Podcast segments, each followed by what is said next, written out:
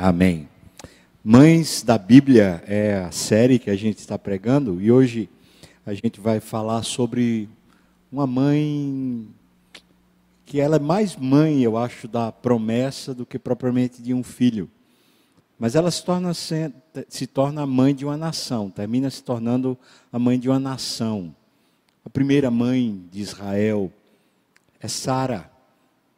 Sara recebe uma promessa e até o cumprimento dessa promessa, pelo menos 25 anos se passam, e a história dela é, é, é, muito, muito preciosa. Tanto é assim que o apóstolo Pedro, escrevendo a sua primeira epístola, lá no capítulo 3, ele diz que todas as mulheres crentes, todas as mulheres que confiam em Jesus, são filhas de Sara. Paulo diz que todos os crentes também são filhos de Sara, filhos da graça de Deus revelado na vida de Sara. E é por quê? Porque ela simplesmente aprendeu a acreditar. Por isso eu queria convidar você a olhar para essa história com carinho hoje. Porque ela não é só a história de alguns anos de uma mulher muito prodigiosa, muito virtuosa. Não, ela é a história de um plano de Deus se efetivando na vida de uma pessoa que, que resolve viver esse plano. Começa lá em Gênesis capítulo 11, quando aparece a primeira vez na, na história o nome de Sara, e nesse momento ela é chamada de Sarai. Sarai é o mesmo nome de Sara, só que é uma expressão mais da Caldeia, da região de onde ela nasceu. Então, diz assim, capítulo 11, versículos 29 até o 31. Abrão e Naor tomaram para si mulheres. A de Abrão chamava-se Sarai, a de Naor, Milca, filha de Harã, que foi pai de Milca e de Isca. Versículo 30. Sarai era estéril, não tinha filhos. Aqui eu estou pensando numa moça é, quando ela era bem mais velha, já bem idosa, mais de 90 anos, ela era belíssima, ao ponto de atrair reis. Imagina essa moça, né? essa, essa senhora, quando era uma moça, ela devia ser lindíssima. Agora, Abraão escolhe ela, talvez pela formosura, mas escolhe desposá-la e para o projeto de Deus, essa moça seria inviável se fosse uma questão só de lógica, de racionalidade. Porque já diz o versículo 30, ela era estéril. E o projeto de Deus era que nascesse uma nação a partir dessa mulher. Então você vê que as histórias de Deus não necessariamente elas têm a ver diretamente com a nossa racionalidade ou com a nossa competência, ou com o nosso esforço e dedicação. A história de Deus tem a ver com um projeto divino. E no projeto divino não existem impossíveis, não existem impossibilidades. Deus determina e Ele faz, especialmente se a gente se, se entrega a esse projeto. Versículo 31 diz: Tomou Terá a Abrão, seu filho, e a Ló, que era filho de Harã. Harã é o irmão de Abrão, né? É filho do seu filho, que é Ló, então é o neto de Terá, né? E Sarai, sua nora, mulher de seu filho Abrão, e saiu com eles de Ur dos caldeus para ir à terra de Canaã. Então, Ur dos caldeus fica lá naquela região, que é a região de Babel, né? Então eles saem de lá, talvez fruto da própria Babel, eles saem de lá e quando eles saem de lá, eles estão vindo em direção a Canaã. Fica uma pergunta: será que Terá, o pai de Abraão, já tinha entendido esse plano de Deus para a vida do seu filho? Bom, a gente não sabe e ninguém vai saber responder isso. Mas diz que eles estavam indo para Canaã e chegaram em Harã, onde eles ficaram. Então, no capítulo 12, a partir do primeiro versículo, começa a contar o desenrolar dessa história da, da história de Sarai e Abrão. Diz assim, versículo 1. Ora, disse o Senhor a Abrão: Sai da tua terra, da tua parentela, e da casa de teu pai e vai para a terra que te mostrarei. Então ele precisava deixar Terá. Só que o, que o que nos indica o texto é que Terá, o pai de Abraão, já tinha morrido lá em Harã. Portanto, ele não iria deixar o seu pai. O seu irmão, que também chama Harã, tinha, já tinha morrido também. Só restava seu sobrinho, que a essa altura é como um filho, chamado Ló, e a sua esposa. E quando Deus diz para sair da sua parentela, não é necess... claro, não é falando para deixar Sara, o Sarai né? Mas talvez era para deixar Ló. Mas Ló, há evidências fortes de que Ló era uma espécie de filho, um filho adotivo que Abraão e Sarai tinham e tinham muita consideração com ele. Era o filho do coração. Então, Deus diz: sai da, da, casa, sai da parentela, da casa de teu pai, vai para a terra que te mostrarei, e a terra era Canaã. Versículo 2, vem a promessa. Essa é a promessa que vai alimentar o coração de Sara. Portanto, aqui eu vou dizer que nesse versículo 2, Deus está lançando uma semente para fecundar na alma de Sara, no coração dela, antes de fecundar o ventre dela. E quase sempre é assim. Deus muitas vezes precisa trabalhar um longo período no nosso coração, nas nossas emoções, precisa trabalhar muitas coisas dentro de nós, até que efetivamente as promessas dele se cumpram em nós. Mas posso dizer para você: nenhuma das promessas de Deus falham ou caem por terra. Por falar nisso, eu indico, se você não viu ainda, assista, por favor, o momento de pastoreio de hoje, do Salmo 37, falando justamente sobre promessas de Deus. Promessa de Deus não cai por terra. E aqui está a promessa de Deus para Abraão e para Sarai: De ti farei uma grande nação. Então ela, ela era a mãe de uma nação, só que ela era estéreo. Ela sabe que é estéreo. E Abraão também sabe que sua esposa é estéreo.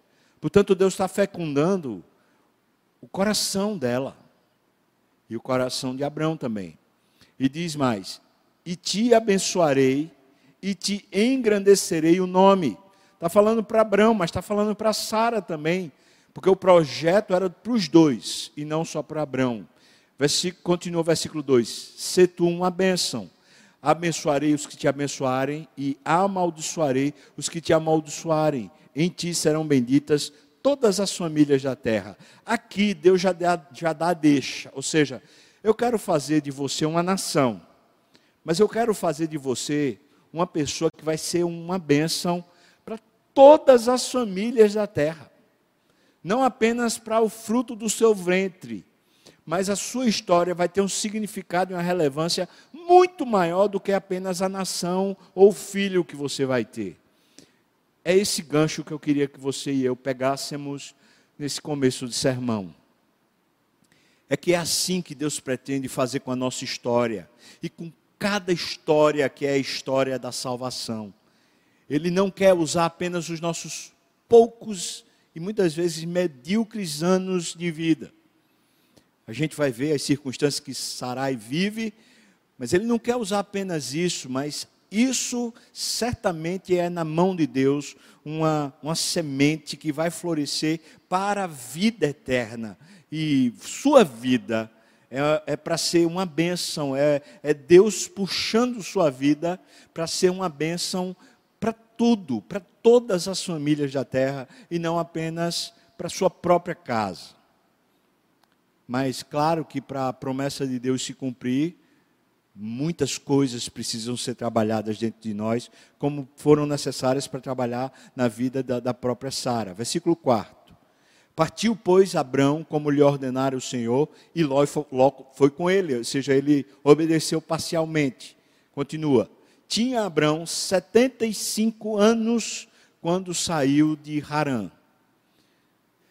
Levou Abrão consigo Sarai, a sua mulher, e Aló, filho do seu irmão, e todos os bens que haviam adquirido e as pessoas que lhes acresceram em Harã. Partiram para a terra de Canaã e lá chegaram. A história então começa a tratar dos problemas a, a escola de Deus, a fim de que a gente creia de verdade A escola de Deus são os perrengues, são as tribulações, são os problemas. E agora a gente vai ver um bocado de problema, mas muitos problemas, para a gente entender, eu e você, que nessa história que a gente vive com Deus, os, os, homens do passado também viveram as situações que eu e você reputamos às vezes como sendo críticas. Veja só o que diz lá em Gênesis 12, versículos 10 até o 19. Diz assim: Havia fome naquela terra. Veja, eles foram para a terra que Deus tinha mandado, mas de repente estava havendo fome. A circunstância mudou. É, é, parecido com o problema econômico que a gente está tendo agora. Ou seja, de repente existe um colapso e fala assim: e agora? Veja como, como diz: Desceu, pois, Abrão ao Egito. Ele seguiu adiante, foi embora para o Egito para aí ficar, porquanto era grande a fome na terra. Então Abraão resolveu pelo seu próprio né, coração, vamos embora daqui, porque aqui existe muita fome. Não tem a ver com a vontade de Deus isso aqui. Eles estão indo porque eles estão vendo as circunstâncias. Mas eu e você precisamos entender, eles são imaturos na fé. Eles estão começando a caminhada com Deus. Então diz o versículo 11, veja só, que coisa terrível para Sara né, diz: Quando se aproximava do Egito, quase ao entrar, disse Abraão, Abraão a Sarai, sua mulher: Ora, eu bem sei que és mulher de formosa aparência. Os egípcios, quando te virem, vão dizer: É a mulher dele, e me matarão, deixando-te com vida. Versículo 13: Dize, pois, que és a minha irmã, para que me considerem por amor de ti e por tua causa me conservem a vida. Veja o aspecto. Acho que às vezes a gente passa por essas coisas assim, sem perceber a gravidade. Abraão é um covarde. E essa mulher está sofrendo. Ele está negando o casamento, o compromisso que ele tinha. Ele não está crendo na promessa. E ele está botando a mulher como escudo. Isso é um covarde. Sinceramente, quando eu, eu leio esse texto, eu tenho raiva de Abraão. Porque se fosse um cunhado meu, se fosse uma pessoa que eu tivesse acesso, meu Deus, ele precisava ouvir algumas coisas. Seja homem, rapaz. Mas ele se acovarda. E põe a mulher na frente, tipo assim: olha, você vai ser meu escudo.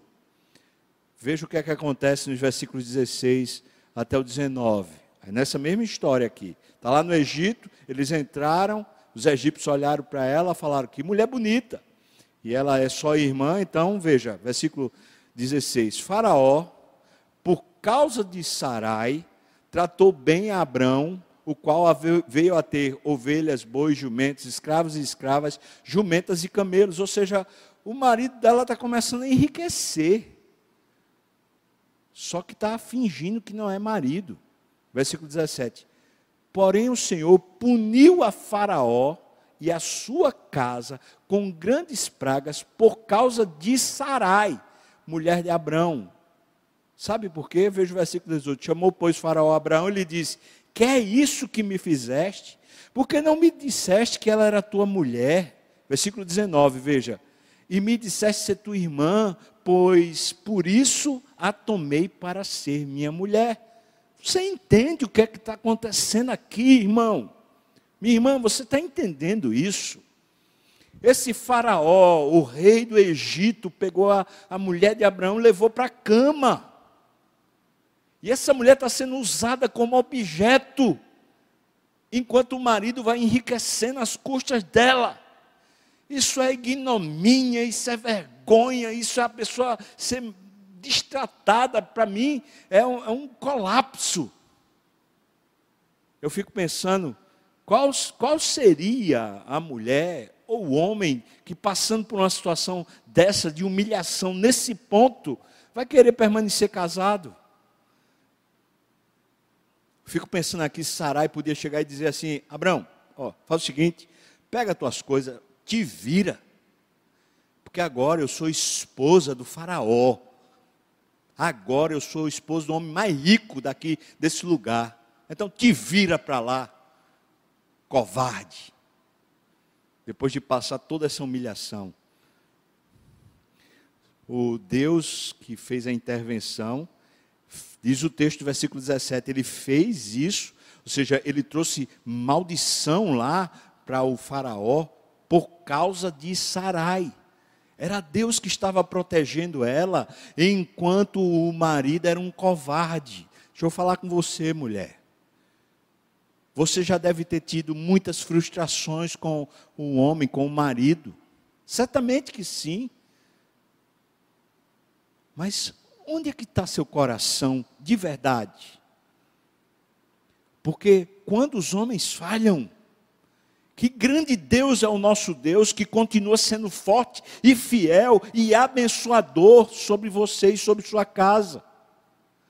Fortaleça-se. Creia, veja que por trás da história, nos bastidores da história, tem um Deus que vem ao seu encontro para lhe abençoar. Sarai tinha sido escolhida por Deus para fazer parte de uma história maior do que os poucos anos da vida dela. E Deus está abençoando ela, protegendo ela dos maus feitos do marido.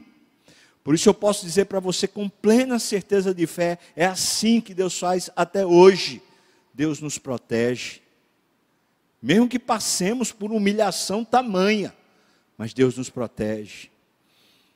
Então Faraó disse para Abrão e disse para Sarai: Agora, pois, eis a tua mulher, toma e vai. Então eles voltaram, voltaram lá para Canaã. Mas os problemas não foram só esses, não, tem mais problemas. Você quer ver?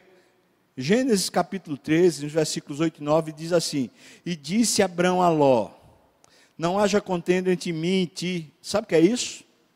Esse, esse filho deles, esse filho do coração deles, começou a ter problema com o pai. E a mãe fica como nessa história? Como é que, como é que Sarai está nessa história? Vendo o marido e o, o filho brigando, se desentendendo.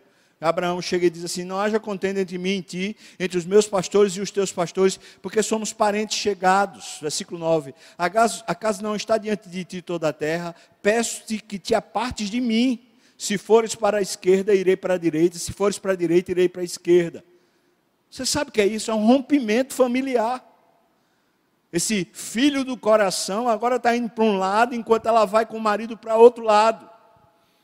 Você acha que isso aqui foi sadio? Foi, foi tranquilo? Não, não foi. Pensa num coração de mãe, nesse coração de mulher, um aperreio que essa mulher está passando. Deus tinha chamado ela para ela ser uma bênção que abençoaria todas as famílias da terra. Pedro está dizendo para todas as mulheres: vocês são filhas de Sara, portanto aprendam com Sara. Olha aqui o que é que ela está vivendo. Um, um colapso dentro da casa dela, dentro da família dela, e agora um rompimento. Continua, versículo, agora no capítulo 14, um, um novo problema, um novo problema. O, o Ló foi embora com os pastores, Abraão e Sara foi para o outro lado, Aí veja o capítulo 14, versículos 12 e 13, diz assim: Apossaram-se também de Ló. Você sabe o que foi isso? Foram reis que começaram a duelar com os reinos onde Ló estava. Houve briga lá, guerra, e terminar, terminou Ló sendo raptado. Eu vou usar essa expressão raptado para você entender nos dias de hoje. Faz de conta que seu filho foi até o, o banco para poder pegar algum dinheiro, fazer alguma coisa lá, e na saída do banco alguém apontou a arma e raptou a pessoa para poder tirar dinheiro para assumir com ele. Imagina essa situação. É mais ou menos isso. Apossaram-se também de Ló, filho do irmão de Abraão, que morava em Sodoma, e dos seus bens, e partiram. Porém, veio um que escapara e contou a Abraão o Eteu, o hebreu. Você sabe o que é isso? Chegou a notícia na casa de Sara. Ó, o, o menino Ló, ele foi raptado. Pensa no coração de mãe. Ai, meu Deus do céu. Meu pai do céu. E agora o que é que vai acontecer? São os problemas que estão tratando o coração de Sara. Até agora, você está vendo uma mulher que sofre demais. problemas com marido covarde, problemas com marido e filho, agora problemas com o filho que está raptado. Aí depois, capítulo 15. No capítulo 15, veja, veja Abraão como está, como é que ele está se sentindo. Versículo 2 diz assim, no capítulo 15: Então Abraão respondeu para o Senhor: Senhor Deus, que me haverás de dar se eu continuo sem filhos e o herdeiro da minha casa é o Damasceno Eliezer? Você sabe o que é isso? Essa mulher ouvindo Abraão dizer isso, está dizendo assim: a gente não tem filho, não. É muito provável que ela começasse a se sentir assim: é, eu, eu não sirvo para nada. Meu marido aqui podia ter filho, mas eu, eu, sou, eu sou estéril, eu, eu não sirvo, eu não produzo nada. Está lá Abraão se queixando para Deus, e no capítulo 15, Abraão está numa tenda escura lá, escondido, deprimido, porque o, o, a promessa não está se cumprindo, e parece que a culpa é de Sara. E não é à toa a gente pensar que Sara está pensando assim: é, a culpa é minha mesmo, eu, eu sou estéril. É, Deus foi falar esse negócio, mas não tem jeito de se cumprir, porque eu não tenho competência, eu não tenho como dar isso para o meu marido, eu não tenho como dar isso para Deus, eu não tenho, eu sou incompetente. Está aqui, Abraão declarando isso. Versículo 3: Disse mais Abraão: A mim não me concedeste descendência, e um servo nascido na minha casa será o meu herdeiro. Ou seja, não tem jeito não. Não tem jeito não. Pensa na culpa, na solidão, na tristeza, no sufoco que essa mulher está vivendo. Eu pergunto para você: você ainda quer continuar casada com esse homem? Versículo 4. A isto respondeu logo o Senhor, dizendo: Não será este o teu herdeiro, mas aquele que será gerado de ti será o teu herdeiro. Deus fala isso, manda ele sair da tenda, manda contar as estrelas do céu, e Abraão fica quieto, porque Abraão finalmente crê. Aqui no capítulo 15, Abraão crê. Mas aí a gente chega no capítulo 16 para poder você entender como Sara reage a esse momento de Abraão. Veja aí no capítulo 16, logo no primeiro versículo. Ora, Sarai, a mulher de Abraão, não lhe dava filhos. Olha, olha o sentimento dela.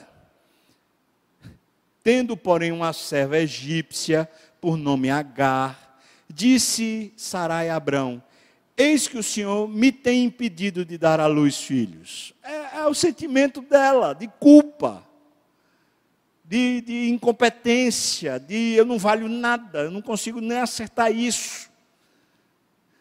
Não, o Senhor tem me impedido, eu, eu não consigo. O Senhor não, não resolve o meu problema. Veja, toma, pois, a minha serva, e assim eu me edificarei com filhos por meio dela. E Abraão anuiu ao conselho de Sara, Sarai, né? E então Sarai, a mulher de Abraão, tomou a H, a egípcia, sua serva, e deu-a por mulher a Abraão, seu marido. Depois de ter ele habitado por dez anos na terra de Canaã. Ou seja, irmãos, a gente está tá entendendo.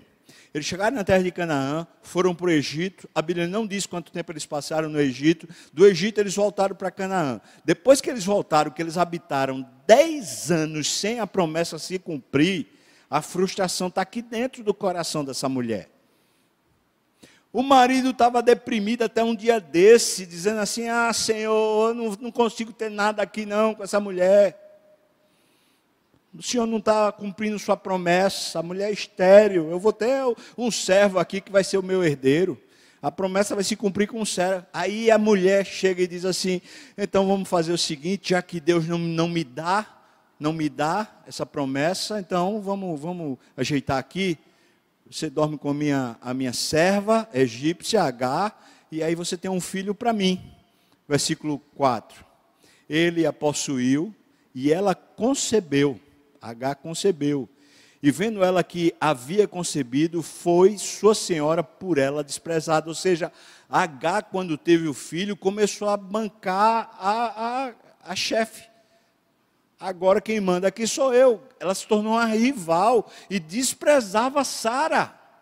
Eu fico imaginando como é que era isso, porque Abraão vendo um menininho, é, isso demorou nove meses no mínimo, no mínimo. Claro que mais do que isso, um ano essa mulher aqui vivendo essa agonia. E essa mulher que concebeu, começou a ficar grávida e tal, ela começou talvez, provavelmente, a ter um tipo de tratamento dentro da tenda diferenciado.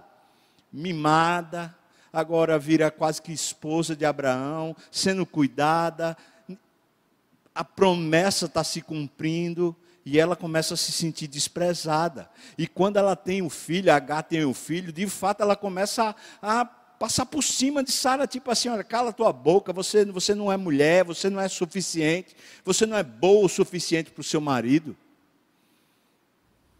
Você está entendendo, meu irmão? A bronca pesada que está aqui. Veja o que diz, versículo 5. Disse Sarai a Abraão: Seja sobre ti. Ela está, sabe, quando a pessoa está, não aguenta mais, não aguenta mais, ela fala: Seja sobre ti a afronta que se me faz a mim. Toma jeito, homem, por favor, reage.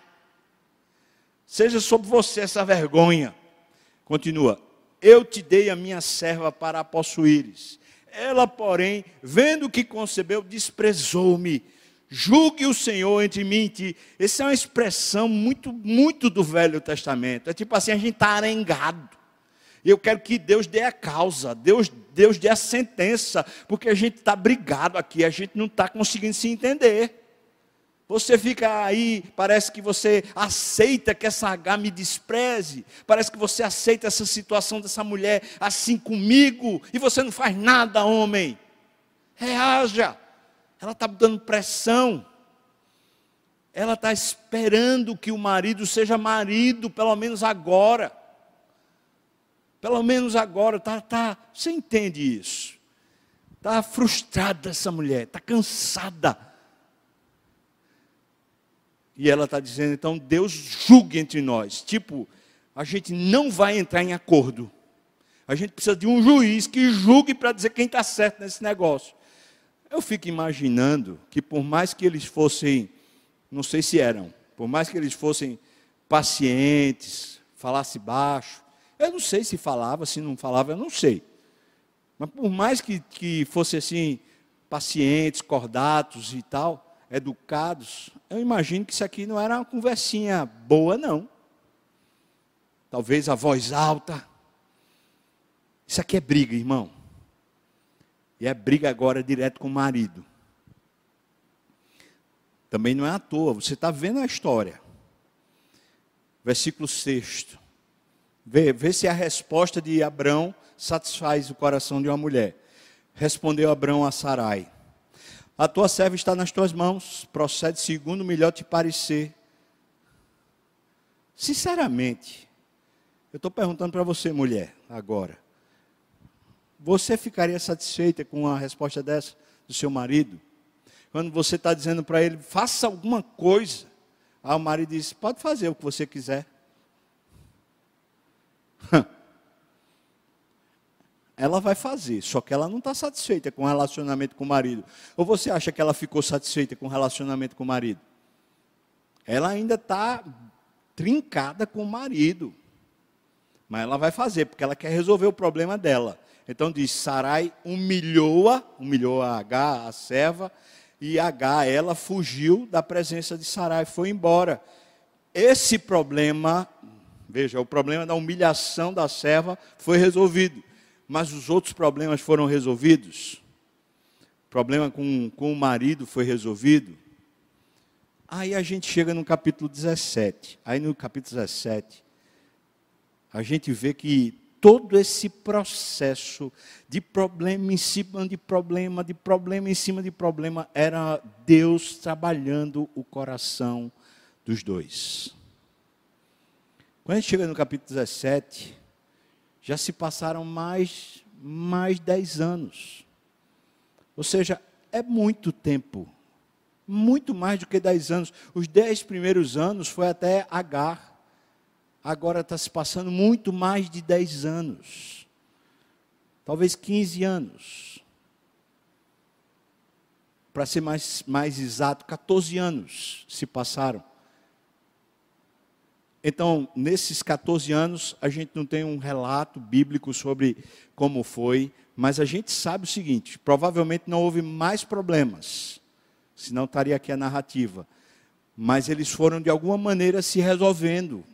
É como se fosse esse período, o período para finalmente as coisas descerem ao coração, porque foram muitos anos de aperreio, muitos anos de problema. E a gente pensa, quando a gente está passando por anos e anos de problema, que nunca vai ter fim. Mas eu estou dizendo para você, vai ter fim vai ter fim. Acontece que o fim, a finalidade dos problemas é para educar o nosso coração. E eu entendo que esses 15 anos aqui de silêncio na história deles, começou a se resolver os problemas dentro deles. Então diz assim o capítulo 17, versículos 15 até o 21. Disse também Deus Abrão: Sarai, tua mulher, já não lhe chamarás Sarai, porém Sara. Aqui está mudado o nome, quem está mudando o nome é Deus. E isso é um hebraísmo, é um fato, aconteceu, mas isso é um hebraísmo. Isso faz parte da cultura divina. É como se ele estivesse tomando posse agora dessa vida, dizendo assim: olha, a cultura que você teve até hoje não será mais a sua cultura daqui por diante. Como falei para você, Saraí tem a ver com a cultura dos caldeus, de onde ela veio lá da Babilônia. Agora ela terá um nome hebreu, um nome hebraico, Sará, porque tem um H no final. A gente chama de Sara, mas é Sará. Ou seja, essa mulher agora vai receber uma nova identidade. Depois de Deus trabalhar bastante todos os processos do coração, Deus está dizendo: a cultura dela não é mais a cultura caldeia a maneira dela conceber a vida não é mais a, a maneira do, do, do, caldeu, a maneira dos babilônicos. Ela foi limpa da cultura que ela trouxe de lá da terra dela. Ela agora vai ter uma nova mentalidade. Versículo 16: Abençoá-la-ei. Agora a conversa é com Sara a mesma conversa que, ela tinha, que ele tinha tido com Abraão, que dizia a respeito a Sara também, mas agora Deus está falando com Abraão a respeito de Sara, versículo 16: Abençoá-la-ei e dela te darei um filho, é dela, Abraão. Sim, eu a abençoarei e ela se tornará nações, reis e povos procederão dela. Versículo 17: Então se prostrou Abraão, rosto em terra, e se riu. Ele não está zombando. Aqui vai explicar. E disse consigo: a um homem de 100 anos há de nascer um filho. Então veja, ele tinha 75 quando ele saiu, irmão. Faça as contas, 25 anos. A um homem de 100 anos vai nascer um filho. É por isso que ele se riu. Ele não está zombando. Ele está falando assim: já era impossível, porque ela era estéreo. Agora Agora é duplamente impossível, se é que existe isso. Né? Dará à luz Sara com os seus 90 anos. Vamos para o versículo 19. Deus lhe respondeu: De fato, Sara, a tua mulher, te dará um filho e lhe chamarás Isaque. Que significa isso? Sorrir chamarás Isaac, estabelecerei com ele a minha aliança, com seu filho, a aliança perpétua para a sua descendência, Abraão, a descendência de Sara. Versículo 21. A minha aliança, porém, estabelecerei com Isaac, o qual Sara te dará a luz nesse mesmo tempo, daqui a um ano. Deus tinha, antes disso, mudado o nome de Abraão para Abraão. E agora ele mudou o nome de Sara, mas veja que ele mudou o nome de Sara conversando com Abraão. Porque Abraão era o cabeça, apesar de ser esse, essa cabeça, vou chamar assim, tá? De forma brincalhona, essa cabeça perturbada. Porque esse cara deveria ser um exemplo, mas até agora o que a gente está vendo é um homem cheio de problema e que causa muito problema. Mas ele está amadurecendo e a sua esposa também está amadurecendo no meio de muito sofrimento. E agora Deus disse: Abrão se torna Abraão, e agora Sarai se torna Sará. Glória a Deus, a cultura agora vai mudar. Quando a gente está vivendo o plano de Deus, pode ter certeza, a gente vai sendo transformado. A gente vai deixando de viver uma vida pequena e diminuta, que é apenas para os poucos dias da vida, cujas principais conquistas dizem respeito aqui e agora. Quando a gente põe o coração nessas coisas da terra e a gente diz assim: ah, meu Deus, como eu preciso, como eu preciso ter um filho, como eu preciso ter um patrimônio, como eu preciso ter um nome, como eu preciso ter uma reputação, como eu preciso ter riqueza, como eu preciso, preciso, preciso, coisas que no final não vão representar a sua estatura de verdade, não vão representar. Mas quando a gente vive um plano de Deus, ou seja, quando a nossa história é pensada por Deus para viver uma história maior, que é essa história de abençoar todos os povos, então a gente é transformado à medida que o plano de Deus vai se desenrolando na nossa vida. Veja o que acontece no capítulo 18. Versículo 1 diz: Apareceu o Senhor Abraão nos cavalhares de Manre, né? Quando ele estava sentado à entrada da tenda no maior calor do dia. E aí a gente vai para o versículo 9, porque já tem a ver com Sara. Você entendeu? Veio ali uns anjos junto com Deus e foram visitar Abraão na sua, na sua tenda lá, Sara está lá também. Versículo 15. Então lhe perguntaram: Sara, a tua mulher onde é que está? E ele respondeu: Ela está aí na tenda. Versículo 10. Disse um deles: certamente voltarei a ti daqui a um ano, e Sara, tua mulher, dará à luz um filho. Preste atenção, para, para agora. Você viu que no capítulo anterior, o que aconteceu foi Deus falou para Abraão isso, daqui a um ano. Então a gente pode dizer que isso aqui aconteceu poucos dias depois. Um mês, dois meses, sei lá. Um ano, você sabe, a gestação nove meses. Então foi num período de intervalo aí, de no máximo três meses, que aconteceu o primeiro encontro de Abraão, quando ele muda o nome, o nome dele é mudado, e Deus diz para Abraão que o nome da, da esposa também está mudado. Mas aquele encontro, Sara não estava ouvindo. Então é como se Deus tivesse tido o primeiro encontro para dizer, avisa ela. Mas aparentemente ele não avisou. Veja, veja o desenrolar do texto.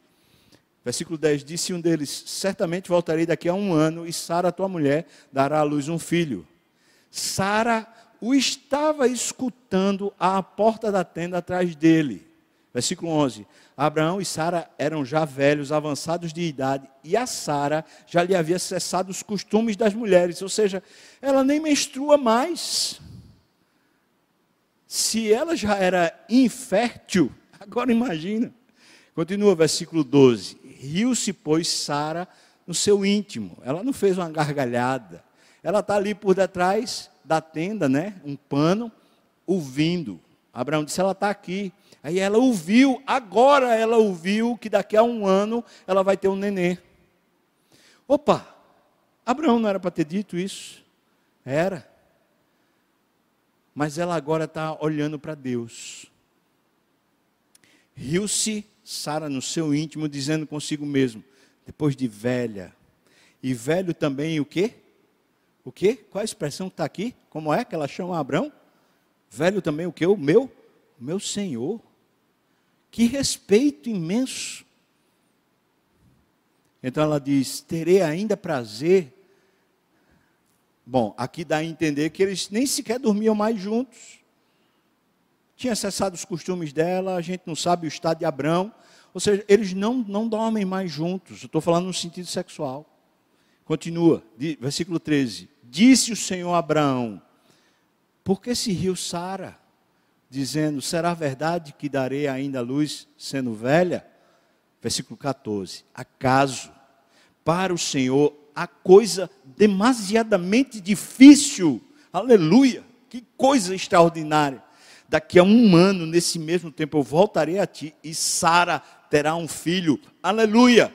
Você está ouvindo Para Deus, será que tem alguma coisa que é demasiadamente difícil?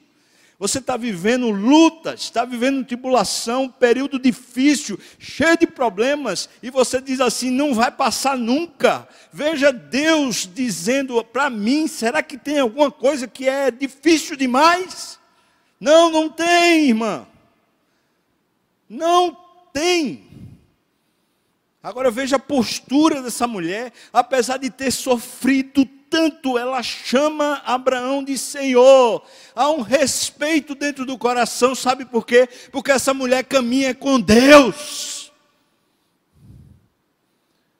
Ela vive um sonho divino, não é o sonho dela do tipo eu queria o um marido assim, assado. O marido que ela tem é real, de carne e osso e é cheio de problemas. Mas sabe como é que ela vive? Ela vive um projeto divino. E ela está aprendendo a se conformar, a tomar a forma do projeto de Deus. E Deus ainda dá um aperto nela aqui, falando assim: diz para sua mulher, e ela está ouvindo, diz para ela, que para Deus não tem impossível, não, tá? Fala, fala para ela. Então ele diz assim: daqui a um ano, nesse mesmo tempo, voltarei a ti, e Sara terá um filho. Versículo 15. Então Sara, receosa, a palavra receosa, eu fui procurar no original porque me chamou a atenção. É respeito. Um profundo respeito. Começou a respeitar aquilo que estava sendo dito. Então Sara receosa o negou, dizendo: Eu não me ri. Talvez a gente está pensando, ela está mentindo. Não sabe o que, é que ela está dizendo? É que quando caiu a ficha, ela parou de rir. E ela está falando, é, eu, é, tipo assim, eu não devia ter rido, não. Porque houve respeito agora. Ela não está com medo de, de, de, que esses anjos cheguem lá e batam nela, ou punam ela, não. É que ela, ela fala, meu Deus, que besteira eu estou fazendo, eu, eu, eu deixei de crer. Eu deixei de crer, mas é Deus que está aqui na minha casa, na minha tenda, dizendo que não há impossível para Ele, aleluia. Vamos voltar a crer. Versículo continua. Ele, porém, disse: Não é assim. É certo que riste. Ou seja, tome um novo, um novo sentido para o seu coração. Esse novo sentido aí de respeito. Porque eu estou no meio dessa história. Essa história da sua vida tem a ver comigo, tem a ver com os meus caminhos, com os meus projetos e não a sua história em si. Glória a Deus por isso. Aí a gente chega no capítulo 20. Veja que segurança essa mulher passa a ter em Deus.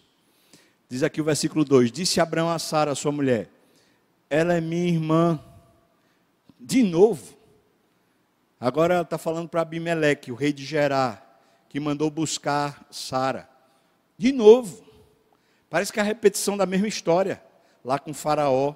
Versículo 3: Deus, porém, veio Abimeleque, em sonhos de noite, lhe disse: Vais ser punido de morte por causa da mulher que tomaste, porque ela tem marido. Versículo 4: Ora, Abimeleque ainda não a havia possuído, ou seja, diferente de Faraó, nesse caso, Deus, ó, pá, deu um freio antes, porque essa mulher já aprendeu. Claro que ela está passando por uma desilusão de novo, que o marido de novo se acovarda, mas ela aquela que já tem uma proteção divina diferente. Veja, Deus foi lá, versículo 4. Ora, Abimeleque não a havia ainda possuído, por isso disse o Senhor: matarás, ele disse ao Senhor, né? Matarás até uma nação inocente, ou seja, eu não sabia disso, o cara mentiu para mim. Versículo, veja o versículo 6 e 7. Respondeu-lhe Deus em sonho: Eu bem sei que com sinceridade de coração fizeste isso. Daí o ter impedido eu de pecares contra mim e não te permitir que a tocasses. Versículo 7. Agora, pois, restitui a mulher ao seu marido, ou seja, devolve ela a Abraão, pois ele é profeta, e ele intercederá por ti e viverás. Se, porém, não lhe restituíres, sabes que certamente morrerás tu e tudo o que é teu. Quem foi que interveio? Quem foi que botou a casa em ordem? Foi ela? Não, não foi ela. Foi ela que se empoderou e falou assim: Olha, de novo não, aqui de novo não. Você já fez isso uma vez, agora não faz mais de jeito nenhum. Não, não foi não. Essa mulher está aprendendo. A cultura dela agora é uma cultura de segurança em Deus. Deus vai me proteger. Deus vai me proteger. E Deus interveio. Pá! Você está protegida, Sara. Você está protegida, Sara. Essa sua história tem a ver comigo, Deus está dizendo para ela. E ela está protegida mesmo. Ela volta lá para os braços do marido.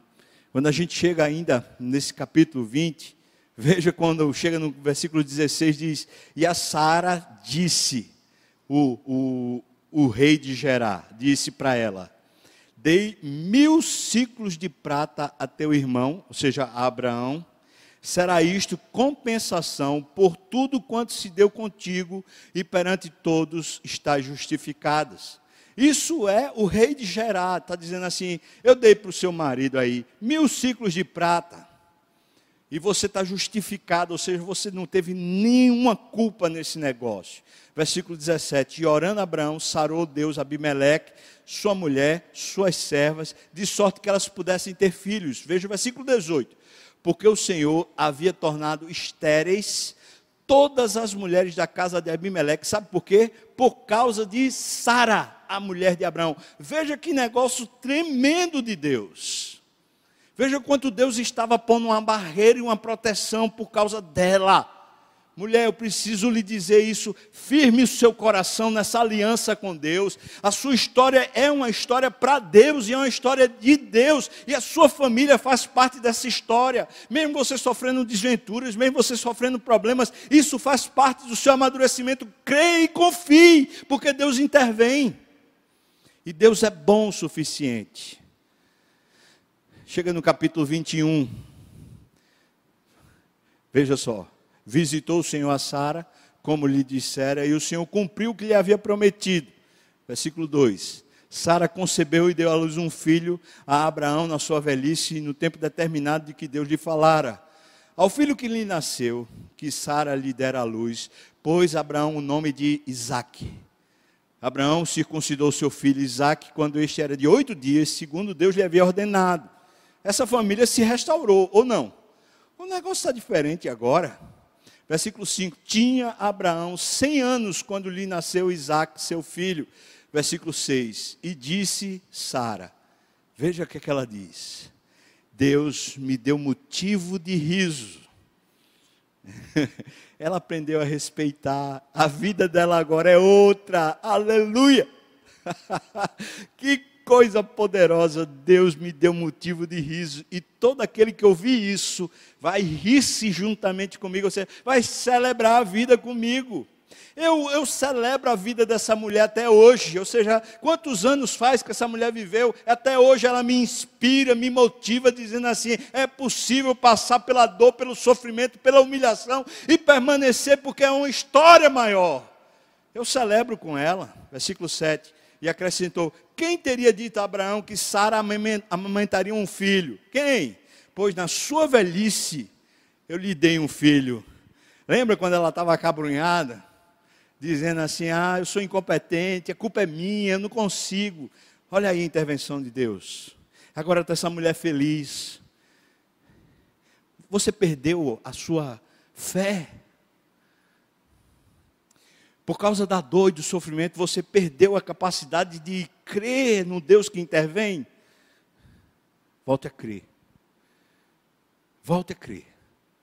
Especialmente se a sua história está na mão de Deus. Volte a crer. Sabe o que é que está lá em Hebreus capítulo 11, versículo 11, falando a respeito de Sara? Diz assim, 11, 11. Pela fé, também a própria Sara recebeu poder para ser mãe. Sabe qual foi o instrumento? Qual foi? Qual foi? Pela fé. Pela fé. Essa mulher aprendeu a se comprometer com o que Deus promete. Você está me ouvindo, irmão? Foi pelo menos 25 anos que se passaram com uma gestação de fé. 25 anos, no meio de muito perrengue, de muita dor, mas está aqui na palavra que não mente pela fé. Também a própria Sara recebeu poder para ser mãe. Isso foi promessa e ela creu. Mesmo cheia de problemas, ela foi, ela foi essa, essa gestação de 25 anos, essa mãe da promessa, foi durando, foi durando, e o coração dela foi ficando cada vez mais pronto para viver o milagre. Não obstante o avanço, o avançado de sua idade, pois teve por fiel, veja só o que diz o versículo 11 de Hebreus, capítulo 11. Pois ela teve por fiel aquele que lhe havia feito a promessa.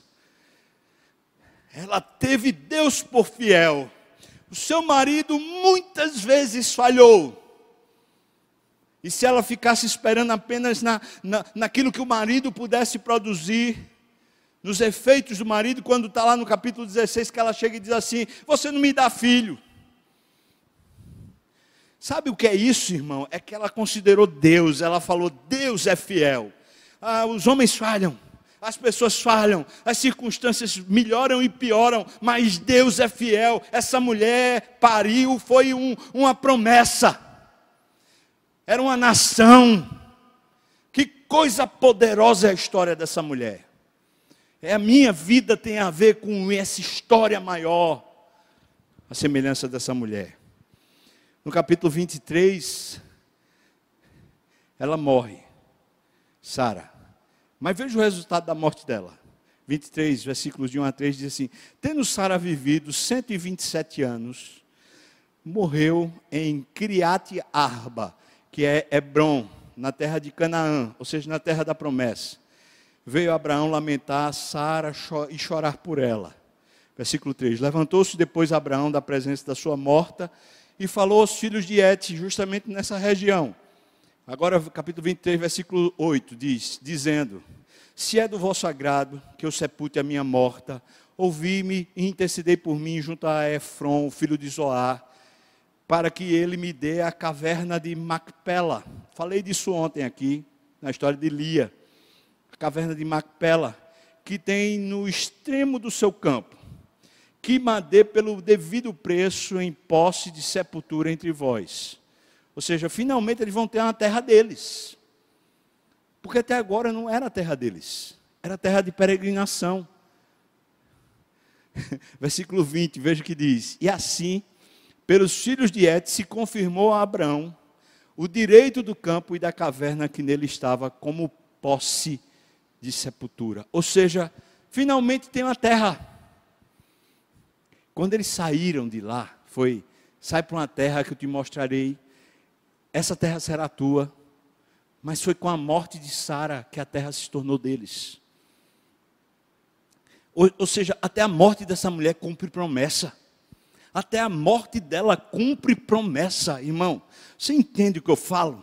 É que Deus não desperdiça nada da vida da gente para trazer glória para o nome dEle e para as promessas se cumprirem.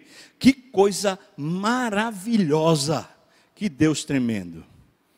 Eu espero que você seja encorajado, porque existem muitas promessas de Deus para nós e como, como existem promessas. Vou pegar aqui só do, do Salmo 37 que a gente falou hoje. Por exemplo, no versículo 4, ele dá a promessa de satisfação pessoal. Você será satisfeito. Agrada-te do Senhor e ele satisfará o desejo do teu coração. Nos versículos 5 e 6 diz a garantia de justiça, da sua justiça e do seu direito, Deus vai se levantar. No versículo 9, a garantia de possuir a terra. No versículo 11, a garantia de abundância de paz, de abundância de paz. No versículo 17, 19 e 25, a garantia de sustento do Senhor. No versículo 18, a garantia da herança eterna. Eu vou repetir aqui a garantia dos versículos 17, 19 e 25. Deus promete sustento para você Preste atenção nisso, é promessa de Deus. No versículo 18, ele promete uma herança eterna para você. No versículo 23, ele promete uma segurança para tomadas de decisões na vida. Ele vai lhe amparar, ele não vai deixar seus pés tropeçarem, ele vai pegar você quando você tropeçar e vai levantar você. No versículo 37, a garantia de prosperidade. Veja o que ele diz: observa o homem íntegro e atenta no que é reto, porquanto o homem de paz terá prosperidade, isso é promessa no versículo 39 e 40, há uma garantia de segurança. Vem do Senhor a salvação dos justos, Ele é a sua fortaleza no dia da tribulação. Versículo 40, o Senhor os ajuda e os livra, livra-os dos ímpios e os salva, porque nele buscam refúgio. Aleluia. Promessas. E, e teriam infinidade de promessas na Bíblia que a gente pode se agarrar, porque Deus conta a nossa história. Deus planeja a nossa história, e quando Ele marca a história da gente com promessas, é porque Ele sabe o fim da história, o fim que Ele deseja, que nos será bom e será para o nosso benefício. Aleluia! Está passando pela luta? Pois no nome de Jesus vamos buscar a Deus e vamos confiar, porque Deus está trabalhando no nosso coração e alguma coisa muito boa está para chegar no tempo certo, quando Deus entender que está na hora, as coisas vão começar a acontecer. E tem mais: milagres hão de chegar. Porque para Deus não haverá impossíveis em nenhuma das suas promessas, aleluia, não haverá. Deus é fiel, glória a Deus. Que Deus lhe abençoe muito. Vamos orar, o pessoal do louvor pode vir. Muito obrigado, Deus, pela tua palavra que não falha Obrigado por esse exemplo de Sara, tão poderoso. E agora te pedimos, Deus, tenha misericórdia de mim, de cada pessoa que está participando desse culto. Aqueça-nos o coração, nos faça confiar de verdade. Aqueça a nossa vida, para que a gente não só espere, mas espere com alegria no Deus que não falha em nenhuma das suas promessas. Grande é o Senhor, muito poderoso. Bendito seja o teu nome, Senhor, eternamente. No nome de Jesus. Amém. Que a graça do nosso Senhor e Salvador Jesus Cristo, o amor de Deus, nosso querido e amado Pai, a comunhão, o consolo, a bênção, o poder, o avivamento do Espírito venha sobre nós, o povo do Senhor, não só agora, mas até quando Ele voltar e nos tomar para si. Aleluia. Amém. Deus abençoe muito.